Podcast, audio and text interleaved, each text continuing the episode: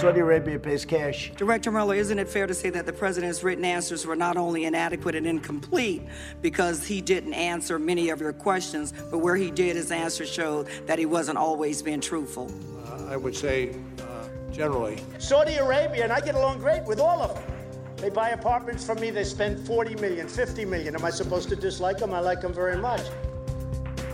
The articles of impeachment against Donald Trump charge him with abuse of power and obstruction. And if anything is true in life, Donald Trump has abused his power and obstructed everything that's threatened his grip on that power. Indeed, abuse of power and obstruction are frameworks that Congress could use to impeach Donald Trump for most of the impeachable offenses he's committed, at least in theory. In practice, the House of Representatives has chosen to impeach Donald Trump for only the most immediate abuses of power and acts of obstruction before them. President Trump solicited a foreign nation, Ukraine, to publicly announce investigations into his opponent and a baseless conspiracy theory promoted by Russia to help his reelection campaign. President Trump abused the power of his office by conditioning two official acts to get Ukraine to help his reelection. The release of hundreds of millions of dollars in military aid that nation desperately needed, and a White House meeting with an ally trying to fend off Russian aggression. In so doing, he undermined our national security and jeopardized the integrity of our next election. The evidence is every bit as strong that President Trump has obstructed Congress fully, without precedent, and without basis in law. If allowed to stand, it would decimate Congress's ability to conduct oversight of this president or any other in the future, leaving this president and those who follow to be free to be as corrupt, malfeasant, or incompetent as they would like with no prospect of discovery or accountability. What does this leave out? Unless you think Trump betrayed his oath of office for the first time earlier this year, it leaves out the vast majority of his high crimes and misdemeanors. Remember, Trump ran for president promising to commit war crimes and order the Justice Department to investigate his political enemies, and he's kept his promise. He continues to use his private businesses to solicit bribes and otherwise profit from the presidency. When his illegal conduct has caught the eye of prosecutors, he's obstructed their criminal investigations. Consider this Hours after House Democrats introduced their articles of impeachment, the government revealed that someone had offered one of Trump's top campaign aides, Rick Gates, cold hard cash not to cooperate with special counsel Robert Mueller. One minute we learn Trump will not be charged with bribery or obstruction of justice. The next we learn someone in his orbit bribed a witness to obstruct justice. And yet, Rick Gates has not been called to testify.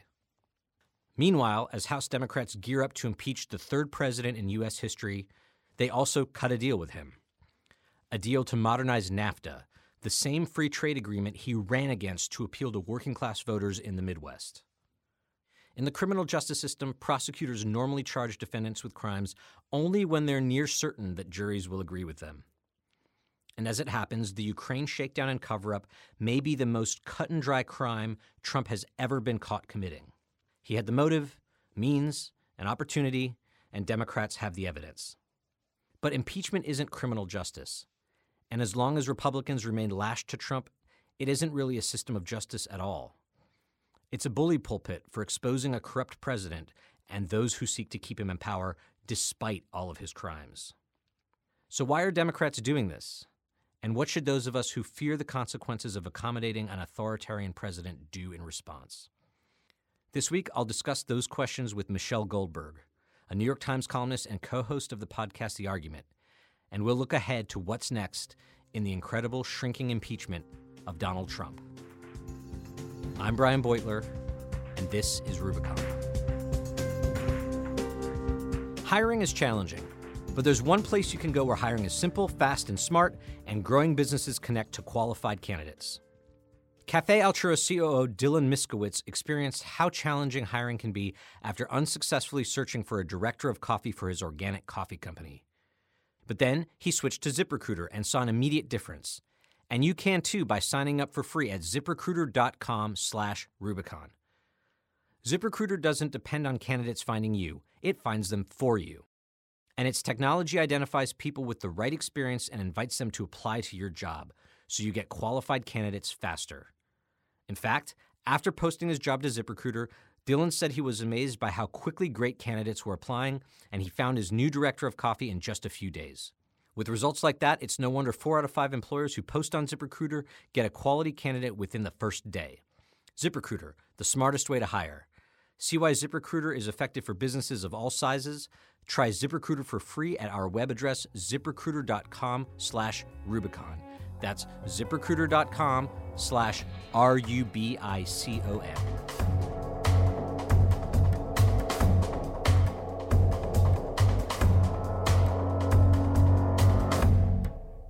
Michelle Goldberg, welcome to Rubicon. Hey, thank you for having me. So, we're recording this perhaps a few hours before Democrats on the Judiciary Committee finalize the articles of impeachment against Donald Trump and send them to the full House. And so, on the one hand, that's obviously a very momentous thing. Um, but as I kind of alluded to in the introduction, these aren't exactly the circumstances a lot of impeachment supporters had in mind when the inquiry began.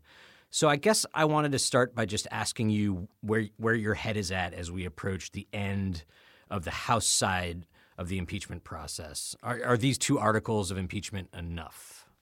I would say i am in as dark a place as I've been anytime in the last three years. Um, you know, I'm glad that the House is finally impeaching. I've been calling for impeachment for a long time.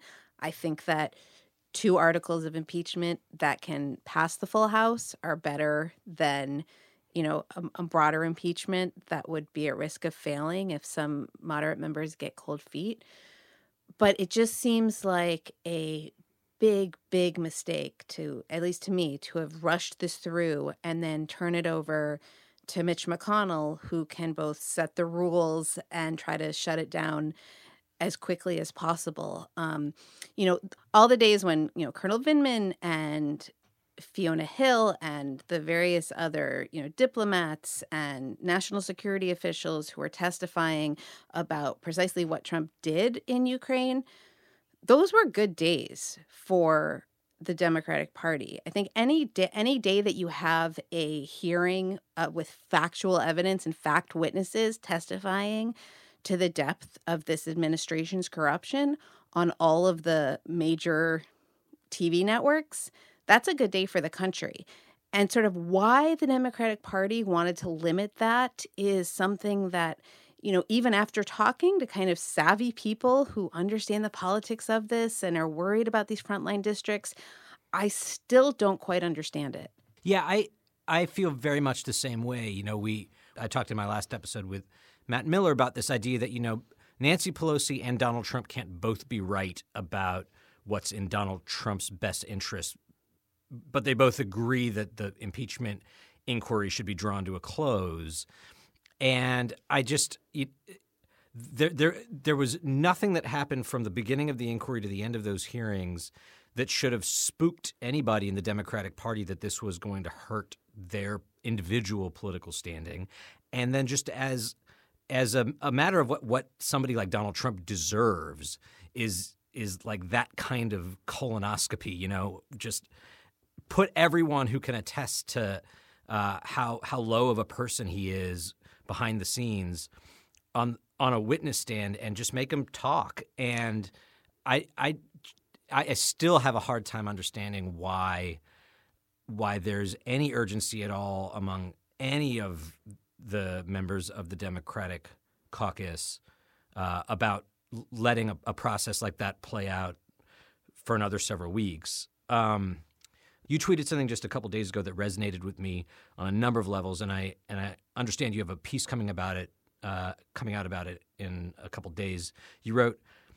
I've read about climate grief, the despair felt by climate scientists watching helplessly as something precious and irre- irreplaceable is destroyed. Lately, I'm experiencing democracy grief. Um, I'm wondering to what extent you were lamenting the rise of anti democracy forces here and around the world, and to what extent uh, that was a comment about the way pro democracy institutions, leaders, et cetera, have responded to that. Well, I mean, I think that they're interrelated. You know, part of what's sometimes I feel like we're living in a time where you have the rise of the Axis powers and and no allies, right? You don't really have any strong defenders of democracy anywhere as, you know, as much as I might admire Angela Merkel and Justin Trudeau. And I, you know, I was also I was thinking about the fact that you see over and over again Democrats, um, including me at the beginning, being sort of baffled that Republicans have been so quick to align themselves with Russia, to repeat Russian propaganda about Ukraine, to accept Russian intervention in the election. And it occurred to me that, you know, for most of, you know, certainly for most of our lifetime, before our lifetime, the United States and Russia were engaged in an ideological conflict, right? First, it was liberal mm-hmm. democracy versus communism. Then it was liberal democracy versus authoritarian kleptocracy. And in both cases, each side was very interested in kind of showing that its model worked and the other one didn't right it's one of the reasons that all of so many of the democratic accomplishments of you know the 20th century were possible because it was still possible to shame the United States for the distance between its democratic aspirations or democratic ideals and the, what the society itself looked like. And often it was because, well, you know, we're in this contest. We have to show that we are better than that so that people aren't attracted to this other sort of model. It makes sense that Republicans would not feel any conflict with Russia anymore because there there really isn't any ideological distance, right? They're both on the side of authoritarian kleptocracy, of using, you know, kind of reactionary populist social politics, you know, about kind of women and gay rights and, you know, kind of reinstating patriarchy, right? They are basically on the same side against the liberal Democrats. And so there's no reason to expect any sort of um, I don't know. There's no reason to expect anymore them to show any sort of national solidarity with the rest of us. And I think we saw that during these hearings, you know, during the Judiciary Committee hearings on impeachment. We saw it with Bill Barr's recent interview. There is no, it, it's no longer possible to have any sort of communication with people who are not interested in convincing you. They're not interested in making an argument. They're only interested in obfuscating and in um, kind of demoralizing their opponents and in kind of undermining any shared conception of, of reality. And it just strikes me that Democrats, I know it's, I'm torn a little bit because I feel like liberals who are frustrated and scared and it's always tempting to kind of take it out on Democrats and say that they're they're not doing enough when it's not always clear what exactly they should be doing. But I do think that we don't have that that our side continually underreacts to what we're facing. See, I that, that's it, what you just said is exactly where my mind went when I when I saw what you wrote. Um, it, it, to me, it was a it was a tweet about a lot of things, or a point about a lot of things, but it was also a point about impeachment. You know, you have this president who has tried to sort of forge this international alliance of ethnic corrupt nationalist governments, and the Republican Party has just basically assented to it.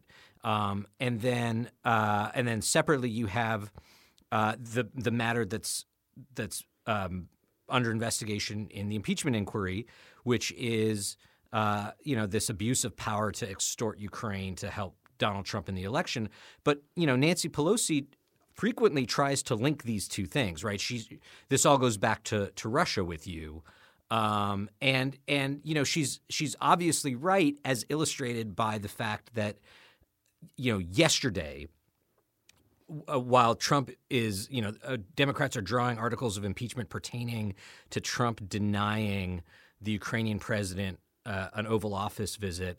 He's he's bringing the Russian foreign minister into the Oval Office, which is weird on so many levels um, because y- you know the president doesn't normally fet a, a, a top diplomat. You know, they meet with foreign leaders at the Mhm. Oval Office. And last time he brought uh, Sergei Lavrov, the foreign minister, into the Oval Office, he, ab- he absolved him of of meddling in the 2016 election. There's just there's all this rich uh, corroborating. It's almost like Trump is like dangling it in front of our faces that Well, I would say it feels like he's rubbing our faces in it. Right, exactly. Like and and and the in in my mind the the obvious response to that is like oh okay we're we're going to keep going then.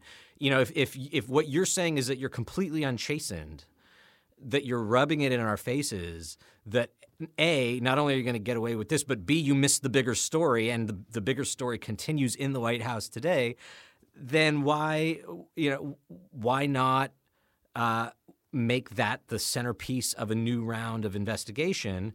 Um, and not only because it's what he deserves but it's because what fighting to win this fight between the the international consortium of of you know corrupt uh, ethnic nationalists and liberal dem- democracy needs. It's it's like it, it, it, the the two things are inextricably linked, and I felt the same sort of democracy grief that you alluded to when all of that played out on on Tuesday. And can I just say something quickly? You know, I was in Ukraine a couple of months ago, and one of the kind of heartbreaking things about what's going on in Kiev right now is that you I can't think of a country that is kind of more idealistic about Western style liberal democracy than Kiev, right? Because, you know, unlike say some of the countries of the Eastern Bloc, they've thrown out they've thrown off Russian domination relatively recently, right? So they're still in this stage where they're really excited about Europe. They're really excited about, you know, they have this parliament full of really young people. They're excited about the fact that they eliminated, um, you know, nationalities on people's um, passports. You know, that where they have this kind of American conception almost of Ukrainianism, and it's almost like they're you know they're they're 10 years too late because there's just the the forces that used to be there to bolster that kind of nascent democratic idealism you know have just have just collapsed. And again i still am finding this really hard to process because the the analogy to climate grief is you know it's more the analogy isn't just the grief. It's you know liberal democracy has been the climate that we've lived in for almost our entire lives, right? It sort of was the air we breathed. And it had never really occurred to me that I could see it, you know, deteriorate to the point of disappearing in my lifetime or that, you know, my children wouldn't be able to grow up in the kind of country that I had always taken for granted. I mean, it's just the scale of the loss to me is so disproportionate to the scale of the political response. And I think that's where so much of the frustration comes in. Yeah, I I strongly agree with with the sentiment that you're expressing right now. Um, and there's all these corrupt things happening that ought to be, I think, um, part of the impeachment inquiry. But the sort of international realignment, like if if if the United States is going to become part of an axis of authoritarian countries, then that could happen in a um, in a process that is in and of itself sort of above board in a way where it's like really something that we should fight out in an election if we can Mhm. have a free and fair election. But it's something that ought to be fought uh, just as hard, even if you can't really do it in an impeachment. Um, which is why I, I wanted to talk to you about where the um, uh, the United States Mexico Canada agreement that the Democrats announced they were going to pass fits into your thinking about everything that we're talking about. Well, you know, it's interesting because I think, like you, I was initially kind of gobsmacked. Like, what on earth are Democrats doing giving Trump a victory on the same day that they are announcing articles of impeachment, right? I mean, it's just this desire to appear bipartisan, for which, as far as I can see, I don't see where they are getting any sort of credit for that. Um, but it's, you know, again, I don't doubt that there are districts whose politics Nancy Pelosi understands far, far better than I do. And so, you know, I think she no, uh, certainly understands better than I do how to maintain a Democratic majority in the House. But I have had conversations with um, with Democratic aides that have made me think that they are just not seeing the broader national politics. You know, one Democratic aide was saying to me, you know what what they've later you know it's later been reported that Nancy Pelosi said, "Well, look, we were able to eat their lunch and we were able to extract all these concessions." And there was a piece recently in the Washington Post that had a lot of Republican senators kind of grumbling about what they were being forced to suck up because this is probably not a deal they would have accepted um, from anybody except for Donald Trump. So, in that sense, I understand why this is a deal that Pelosi would take. But then the politics of it is to say Trump got rolled because he's weak, right? It's not to say, right. look at all of these policy wins that we got and expect people to be able to put those into context. I would feel much better about about the politics of this. And obviously, you know, the deals if she really wants the deal to be done, I guess that kind of rubbing it in Trump's face has to wait until it's the the deal's consummated, right? Or else or else it all kind of falls apart. If if I had the sense that that's how Democrats were going to message it and they were going to message it aggressively, I'd feel better about things because in the in the in the current climate where it's just you know we need to prove that these frontline members can quote unquote walk and chew gum at the same time is you have this terrible forest for the trees policy which is like to save these districts, we need to show that they can get things done in Washington. But if you if you if you draw th- th- like that like the fallacy is pretty obvious there, right? Okay, so why don't they just pass everything that Donald Trump wants? It'll prove that they can get things done. Of course, that means Donald Trump will become more popular, and suddenly their ability to hold on to their districts, Democrats' ability to hold the House, Democrats' ability to beat Trump in the election starts deteriorating, right? So, like at some but level, it comes down to how much of an emergency do you think we're in, right? And the frustration Right. is that Pelosi and some of these other Democrats are not treating this like it's a sufficient emergency, right? It's an and it is, to my mind, an emergency that overrides all other policy goals, right? We have 11 months to decide whether we're going to continue to be a liberal democracy or not. And, you know, whether or not Right. you got a better deal on prescription drug prices, prescription drug prices are really important, but they're actually not as important as that. Yeah. So I I, th- I actually think about this in almost the exact same way. Is that if Democrats are going to like, cut, if they're going to quote unquote cut deals with Trump, um, they really ought to be a one shot deals. Like you- you're not going to have a second second chance to to get this done. That really advance the ball on some progressive goal. Um, and uh, they should also be issues that sort of code as uh, Democratic Party issues. So like I, I traced out a hypothetical that if Trump were willing to pair a big minimum wage hike, fifteen dollar minimum wage, whatever, in order to get this trade deal done, like uh, I'd probably get there. Like I think that that ends. You know, you, you you get so much out of it that it might be worth it, and it's clear that Trump gave some to get some, and so it's not just a, a straight up victory for him. But if you don't have that kind of um, you know situation at hand, um, if the benefits are marginal, or if you think that a future Democratic president can do as well or better, um, then you just don't do it, right? Like it, it- this is not cutting the same trade deal with Mitt Romney. It would be totally unremarkable if Democrats were making this deal with Mitt Romney. Um, but in, in a world with democracy under threat, and the U.S. president is the single biggest part of that threat, then handing him easily spun victories that validate key parts of his message seems like such an obvious mistake that I'm I'm kind of stunned. And I want to go back to this idea of despair that I was talking about earlier because you know I don't it's it's obviously not just me right? I mean I wrote this thing because I had this sort of ambient sense that it was happening. Um, the reaction to it was you know I got a ton of feedback from other people who are feeling the same thing recently I started reaching out to therapists to talk to them about what their patients are saying about Trump Um, I, I lasted this in the run up to the election. I started talking to therapists about patients who had a lot of anxiety that Trump would win the election. And it's kind of heartbreaking because one way that they helped them manage that anxiety was to help them see how unlikely that possibility was, which is obviously not possible anymore. right. So I've been talking to therapists, you know, in, in blue parts of the country, but who say that Trump comes up in almost, for some of them, Trump comes up in almost every session, right? And I was just talking to somebody this morning who was telling me that um, she feels like people have moved from this state of hypervigilance to a state of despair.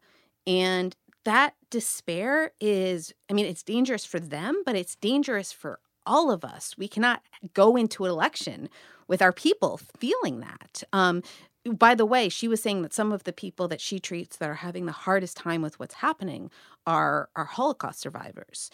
And so I think that our people, the people who are going to, you know, hopefully have a chance to save democracy um, in 11 months, they need to feel like they have a champion. They need to feel like there's somebody who recognizes the scale of the emergency, who recognizes how terrified they are, and who can stand up for them. And in as much as we have everybody focused on these little tiny demographic slivers of these frontline districts, I don't think we have that. And I think it's it's really, really dangerous. Before uh, wrapping it up, I did want to talk to you a little bit about the trial, what you anticipate it looking like, stipulating that uh, sitting here, we don't think that there's anywhere close to 20 Republican votes to remove him. Um, what do you think it looks like? Are you concerned about these murmurings among moderate Democrats that they might prefer censure rather than impeachment? Of course, I'm concerned. I'm terrified, and I, I, mean, it's it's it's so self defeating. It makes me it makes my head want to explode. I mean, I just I cannot fathom why they think that kind of getting to this point and then le- essentially letting Donald Trump off the hook would be, um, you know, a good idea, not just for a good idea for the country, but ultimately a good idea for them. Uh, but, but, but the other thing that concerns me about the Senate trial, um, right? I mean, with Bill Clinton's Senate trial, I think there was three witnesses called. Mm-hmm.